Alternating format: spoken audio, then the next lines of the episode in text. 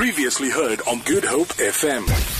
Uh, social grant beneficiaries will be able to access their SASSA social grants. And here to tell us more about the process is the Mayor of Cape Town, Mr. Dan Plato. Mayor Dan Plato, how are you, sir? Good afternoon. I'm very well. Ah, day you. four of the lockdown. How are things going in the city of Cape Town?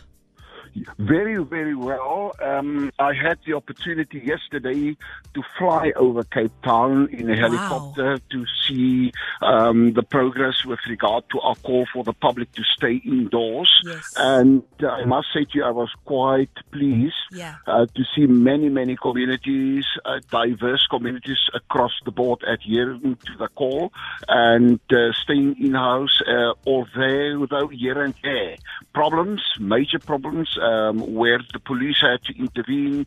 Early morning yesterday, it was Bonteheuwel, it was Langa, and one or two other areas, Easter and Delft and so on, where SAPS had to intervene and encourage the public uh, to uh, to go in house. But uh, the majority, I would say 95% of the public uh, currently uh, accept and do what they need to do, and that is to stay in house. Although I must say it's very difficult to say that uh, to the informal settlement areas, and people ask me since Saturday my taking with regard to tiny shacks and that sort of thing, with seven, eight people sleeping in a shack and living in a shack. They need to get out. They need to breathe some fresh air. Yeah. And uh, there uh, we're saying to the police and to law enforcement and metro police, uh, be a little bit uh, patient with, with them. Let they, them sit on the yard uh, for an hour or so and uh, then going indoors again. Uh, many of the shack structures doesn't have the ventilative kind of mechanisms and things like that. So it's very, very difficult on them and looking at humidity and the hotness and that sort of thing play a major role health-wise as well. But in saying that, I, I, I was quite happy and I would love to go into the air again, maybe by Wednesday or Thursday, just to reassess and, and to see. But currently, um, if, if that is the resilience of the public of Cape Town overall across the board, I want to say to you, we're going to beat this virus. Yes. We're going to contain it, and I want to use the opportunity to say to all the beautiful Cape Townians, thank you very, very much. Um, the president have spoken, um, um, um, my office, I myself have spoken, the premier have spoken. This is not about politics, who is in charge and that sort of thing. Now we're talking about South Africa. It's about the country, the country first, South Africa first. The rest of the issues come later on. And to, to all South Africans from across the spectrum, um, it was a beauty flying over the city to see the quietness in many areas, not a single car on the road, not a single person on the road.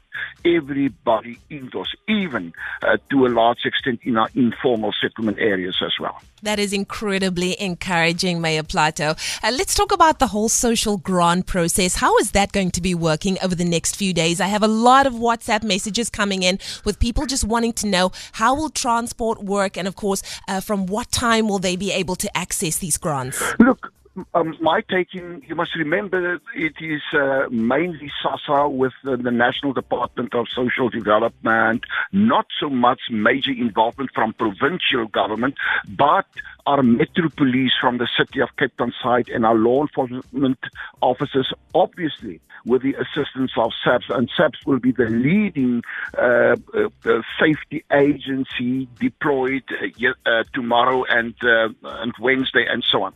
From five o'clock, that is my understanding. Um, Pick n Pay will be open from early morning, and um, look, taxis and buses will, although on a skeleton kind of a basis, will be Yeah. available. People can take a taxi, people can take a bus. My city buses will be available and to cart people around. Uh, But within the communities, Yes. to the mini pick and pay stalls, it will mainly be uh, taxis operating and to some extent even private cars for that purpose. There will be some flexibility from the police side, Metro Police side. We understand people need to get to the points, to the pay points uh, to, to draw their, their funds and so on.